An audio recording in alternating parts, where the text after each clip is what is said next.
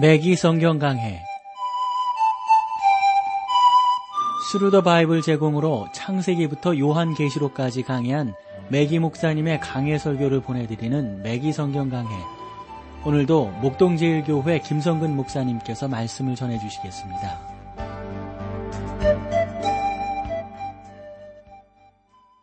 애청자 여러분 안녕하셨습니까? 매기 성경 강해 자 오늘부터 여러분들을 요나서로 모시겠습니다. 아, 요나서는 다른 어떤 그 성경보다도 참 많이 비판을 받고 있는 성경이라고 우리가 볼 수 있습니다.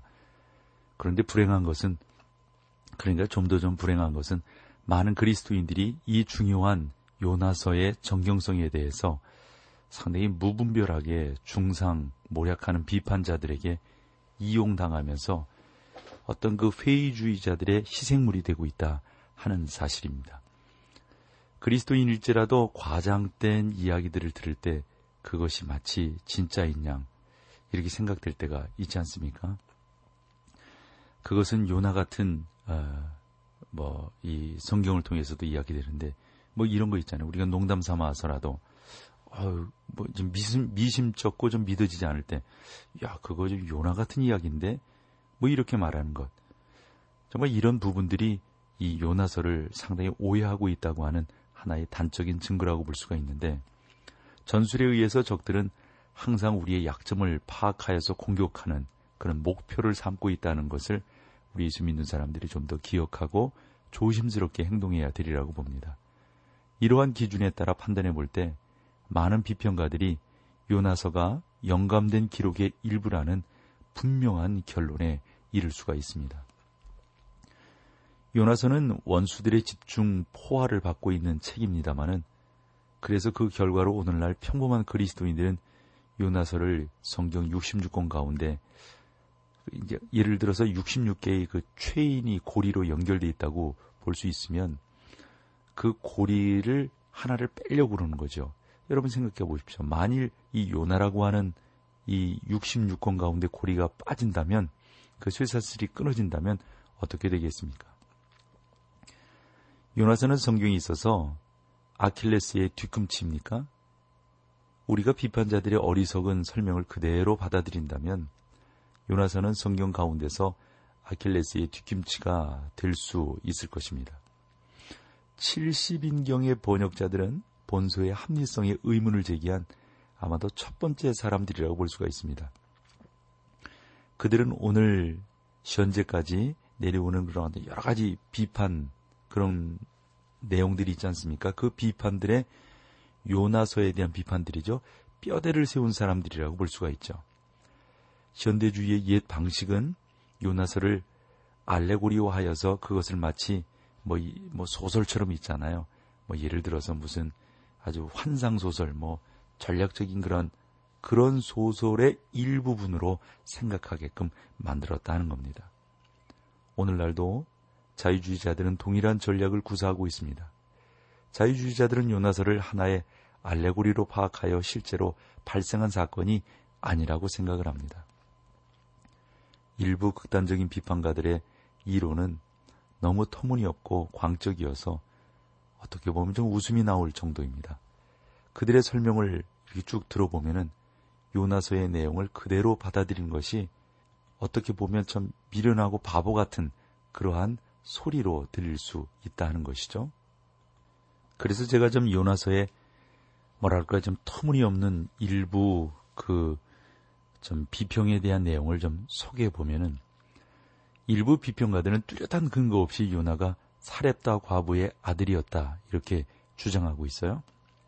또 요나가 풍랑이 있는 배 위에 잠을 잤을 때 어, 그렇게 잠을 자며 그 요나서는 바로 그 꿈 이야기다. 그러니까 잠을 잘 때 꾼, 꾼, 그 꿈을 그대로, 어, 이 책에다 기록한 것이다. 이렇게 주장하는 사람들도 있고요.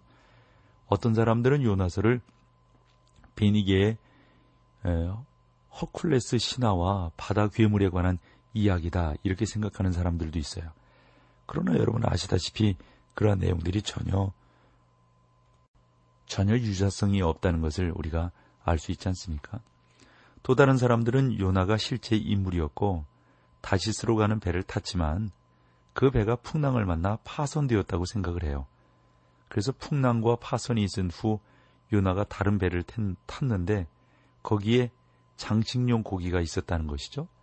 이것이 요나서 기록의 자료가 되었다는 겁니다. 요나가 풍랑이 있은 후 구조되었다면 얼마 동안 정신을 잃었을 것입니다. 또한 그 동안 자기가 마치 고기 뱃속에 있었던 것처럼 생각할 수 있었다라고 이렇게 꾸며내는 사람들은 좀, 좀 이상하지 않습니까? 그러나 그 다음날 정신을 차렸을 때 요나는 자기가 물고기 뱃속이 아니라 배 위에 올라 있었다. 이렇게 말을 하는데 이것 또한 얼마나 잘못된 사람들의 주장입니까? 또 이렇게 주장하는 사람도 있어요. 어, 요나 주변에 죽은 물고기가 이렇게 떠다니고 있었는데 요나가 어, 폭풍우가 지나갈 때까지 그 고기 안에 피해 있었다. 이렇게 말을 하는 사람들이 있습니다. 이 사람들은 죽은 물고기와 살아나는 요나를 말하고 있는 것입니다. 그러나 우리가 여기에서 보면 오히려 요나서에는 살아있는 물고기와 죽은 요나가 등장하고 있는 것 아니겠어요? 그러므로 자유주의자들은 대체로 보아서 이 요나서가 실제 이야기가 아니라 하나의 풍요라는 입장을 취하려고 갖가지 노력을 하고 있는 것을 우리가 볼 수 있습니다. 말하자면 이솝의 우화와 같은 범주로 생각하고 있는 것이죠. 이러한 추리를 하는 사람들은 요나서가 비합리적이라는 사실을 지적하고 있는 것입니다. 그러나 그들의 아주 비합리적인 설명에 요나가 어떠한 반응을 보이는지 참으로 우리가 흥미있는 일인데 앞으로 그러한 내용들을 여러분들과 살펴보게 될 것입니다. 우리는 이 모든 추리들을 근거가 없고 이러한 추리들은 근거가 없고 또한 역사적 증거도 없고 오직 비판가들의 상상 속에만 존재하는 이론에 지나지 않는다. 그래서 우리는 무시해 버리는 것입니다. 요나가 신화적인 인물이 아니고 역사적인 인물이었다는 사실을 우리는 증명할 수 있습니다. 요나서의 기사가 정확하다는 사실은 충분한 권위를 가지고 확인할 수 있는 내용들입니다. 또한 요나서의 메시지가 우리가 살고 있는 이 시대에도 커다란 의미를 갖는다는 사실을 우리는 또한 증명할 것입니다. 요나는 역사적 인물이며 본서의 저자입니다. 그래서 저는 열왕기 하로 돌아가서 아래와 같은 역사적인 기록을 여러분들과 살펴보려고 하는데 유다 왕 요아스 여러분 그때 그 아들 아마샤가 왕이 되는데 그 왕 위에 오른 지 15년에 이스라엘 왕 요아스의 아들 여로보암이 사마리아에서 왕이 되어 14일을 위에 있으며라는 열왕기하 14장 23절 말씀이 있어요.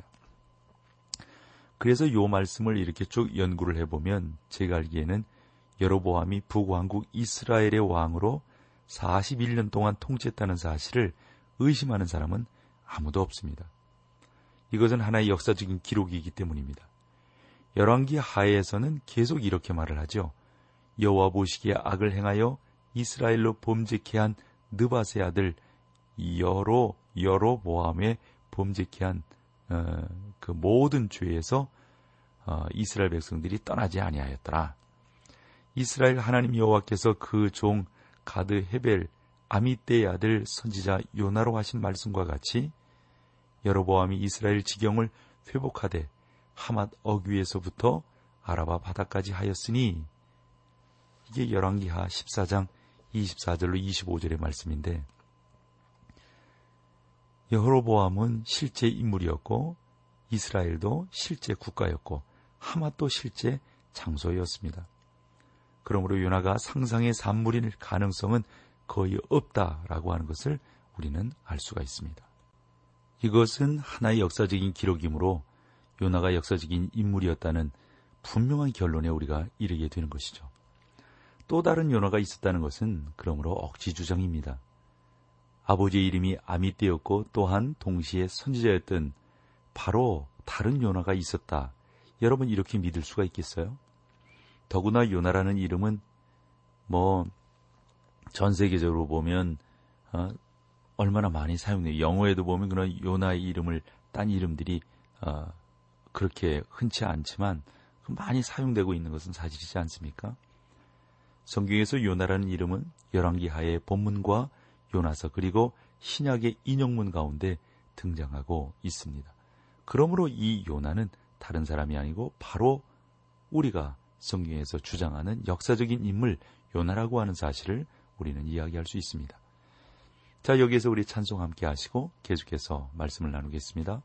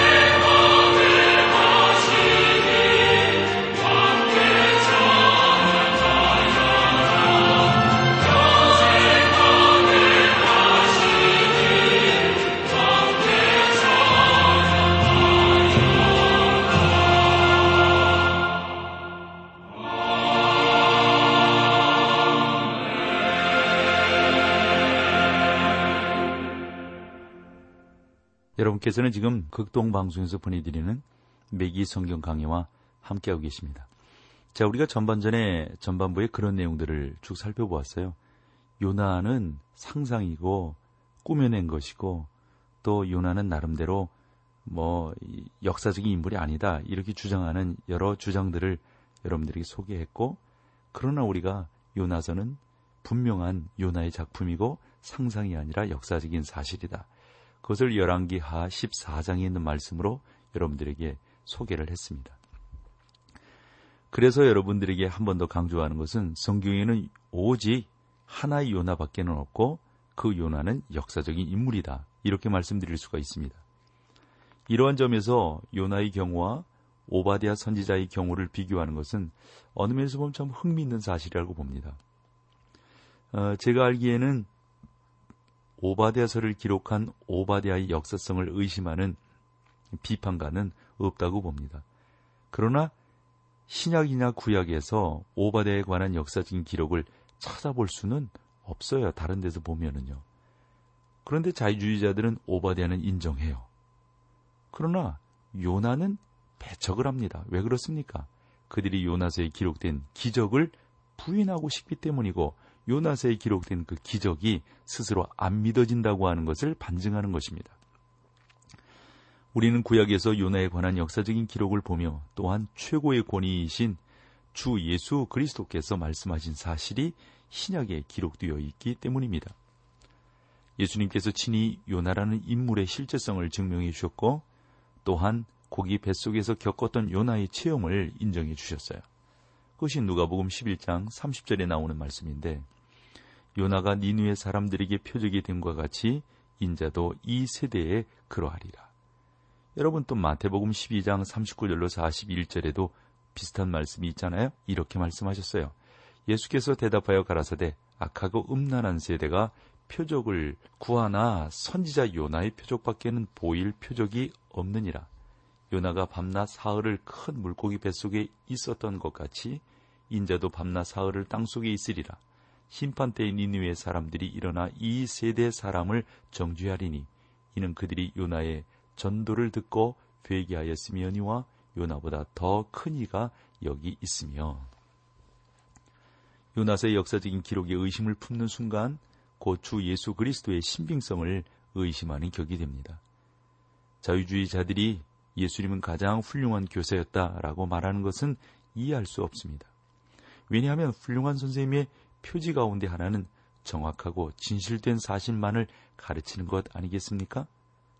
이 양반들은 자기들이 편안한 건 믿고 자기들이 아주 이해가 되고 어, 자기들을 설득시킬 수 있는 것은 받아들이고 예수님이 말씀하셨음에도 불구하고 이해가 안 되는 것, 예수님의 행하신 사역 중에 어, 이해가 안 되는 것들은 다 빼버린단 말이죠. 그러면서 어떻게 예수님을 훌륭한 선생님이라고 말을 할 수가 있겠습니까? 사랑하는 성도 여러분, 예수님이 위대한 선생이라면 그가 요나서를 인정하셨던 사실을 그대로 받아들이는 것이 그것이 마땅하고 올바른 생각의 아니겠습니까? 저는 비판자들의 반론에 답변하라는 이 부분을 성경의 영감에 관한 고 윈스턴 처칠경의 말을 인용함으로 어, 그치려고 합니다. 우리는 모세가 단지 전설적인 인물로 그 위에 사람들이 세상 제도와 사회적, 도덕적 그리고 종교적 규례들을 세웠다고 하는 잘 꾸며진 그 모든 신화들을 조합합니다. 조소합니다.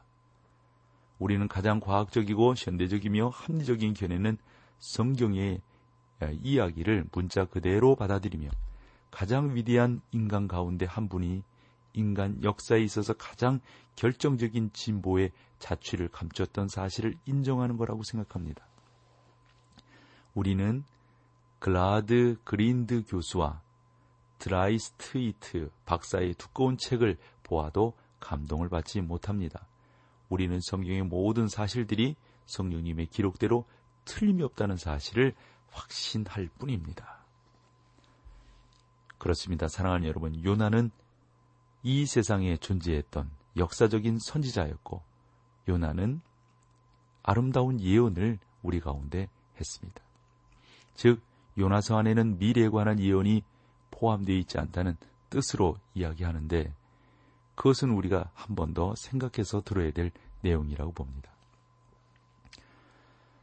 어, 우리가 이제 쭉 이러한 내용들을 이제 그 요나서를 통해서 쭉 보면서 어, 요나서의 해석은 두 가지의 커다란 메시지를 우리 가운데 전달해주고 있다고 봅니다.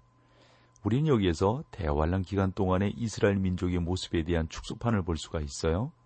그러니까 하나님께서 계시록에서 인침을 받은 14만 4천 명의 자기 백성들을 어떻게 보존하실 것인지를 보여주는 그림이라는 것이죠. 우리는 여기에서 주 예수 그리스도의 재림에 관한 놀라운 가르침을 볼 수가 있습니다. 요나서는 사실상 부활의 예언이라고 보는 것이죠. 주 예수 그리스도는 친히 요나가 니누의 사람들에게 하나의 표적이 되었다고 말씀하셨습니다. 예수님은 또한 죽은 자 가운데서 부활하심으로 자기 세대들에게 하나의 표적이 되셨던 것, 바로 그것을 연결시킬 수가 있는 것이죠. 요나사는 그러므로 고기 이야기가 아닙니다. 단순한 물고기 이야기였다면 읽기 어려울 것입니다. 본서는 죽은 자 가운데서 부활하신 분의 모습을 잘 나타내주고 있습니다. 그 보좌 가운데 죽임당하신 어린 양이 서 계신 것이죠. 이 어린 양은 부활하신 어린 양이며 그리스도를 배척했던 이 세상은 언젠가는 우리 위에 떨어져 보좌에 앉으신 어, 그분의 나체서와 어린 양의 진노에서 우리를 가리우라고 그렇게 외치고 말 것입니다. 바로 부인했던 그 사람들은 아마도 그때 그러한 외침을 행하지 않겠나 싶습니다. 이 간단한 보고서의 문학적 탁월성은 종종 악의적인 비판가들의 공작으로 상실되어져 왔습니다. 어, 그 사람 중에 하나가 영국의 비평가인데요. 어, 저자인 찰스 리드라고 하는 사람이 있는데 이 양반이 아래와 같은 어, 나름대로의 그 주장을 했습니다. 요나서는 그토록 짧은 구도 속에 기록된 가장 아름다운 이야기다. 요나서가 단순한 물고기 이야기가 아니라 실제 사건에 관한 기록이라는 사실을 명심하는 것이 좋을 것이다. 아, 제가 좀 말씀드리고 싶은 그러한 내용들을 에, 우리가 한 번 더 좀 강조해서 좀 들으셨으면 하는데요. 아, 이 물고기가 결코 그러니까 이 본문의 어, 요나서에 나오는 그 물고기가 이 요나서의 주인공이 아니라는 사실이에요. 우리가 어렸을 때도 교회 다니면서 그 큰 물고기, 그 큰 물고기가 뭐 고래냐 뭐냐 뭐 이런 거 가지고 꽤나 이야기들을 많이 했는데 요나서에서 물고기에 관한 내용을 읽으려고 해서는 안 되고 그 요나가 어떤 사람이고 요나가 증거하려고 했던 내용이 무엇인지를 우리가 깨닫는 것이 무엇보다도 중요한 것입니다. 가장 큰 난제는 정확한 관점을 지키는 데 있습니다. 그 물고기는 단순한 장식에 불과합니다. 어떤 연극마다 배경과 구성이 있지 않습니까? 예를 들어서 햄릿이라고 하는 연극이 어떠한 배경에서 상영되어지는 것은 상영되어지는지는 중요한 문제가 아닙니다. 요나 이야기 가운데도 그 물고기는 구성에 어떤 구성을 해나가는데 요건에 불과하지 그것이 결코 주인공이 될 수 없다는 것을 어, 저나 여러분들이나 좀 더 인정을 해야 되겠습니다. 성경에 어떤 책을 다루든지 우리는 켈멜 몰간 박사가 소위 필수적인 것과 부수적인 것으로 구분한 차이를 기억하고 아는 것이 어, 중요하다라고 생각합니다. 요나사에서 부수적인 것은 물고기, 그리고 바람, 배, 그리고 니누의 성이라고 볼 수가 있습니다. 그러나 요나서에서 필수적인 것, 그 요소는 여호와와 즉 하나님과 요나에 관한 내용입니다. 이것을 우리가 놓친다면 요나서의 중요한 내용들을 놓치는 것이 되겠죠.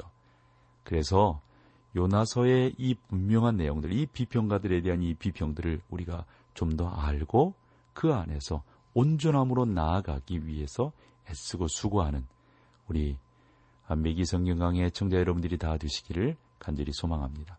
자, 오늘 여기까지 하고요. 다음 시간에 우리가 이 서론적인 내용을 조금 더 하고 요나의 개요로 이렇게 들어가 보도록 하겠습니다. 오늘 함께 해주셔서 고맙습니다. 매기 성경 강해 지금까지 Thru the Bible 제공으로 창세기부터 요한계시록까지 강해한 매기 목사님의 강해 설교를 목동제일교회 김성근 목사님께서 전해주셨습니다. 이 시간 방송 들으시고 청취 소감을 보내주신 분께는 나침반 출판사에서 신앙서적을 보내드립니다. 청취 소감을 남겨주실 분들은 극동방송 홈페이지에 매기 성경 강해로 들어오셔서 사연을 남겨주시거나 문자로 참여하실 분들은 한 통에 50원의 유료 문자 샵 1069, 샵 1069번으로 보내주시기 바랍니다. 매기 성경 강해 오늘 순서를 마칩니다.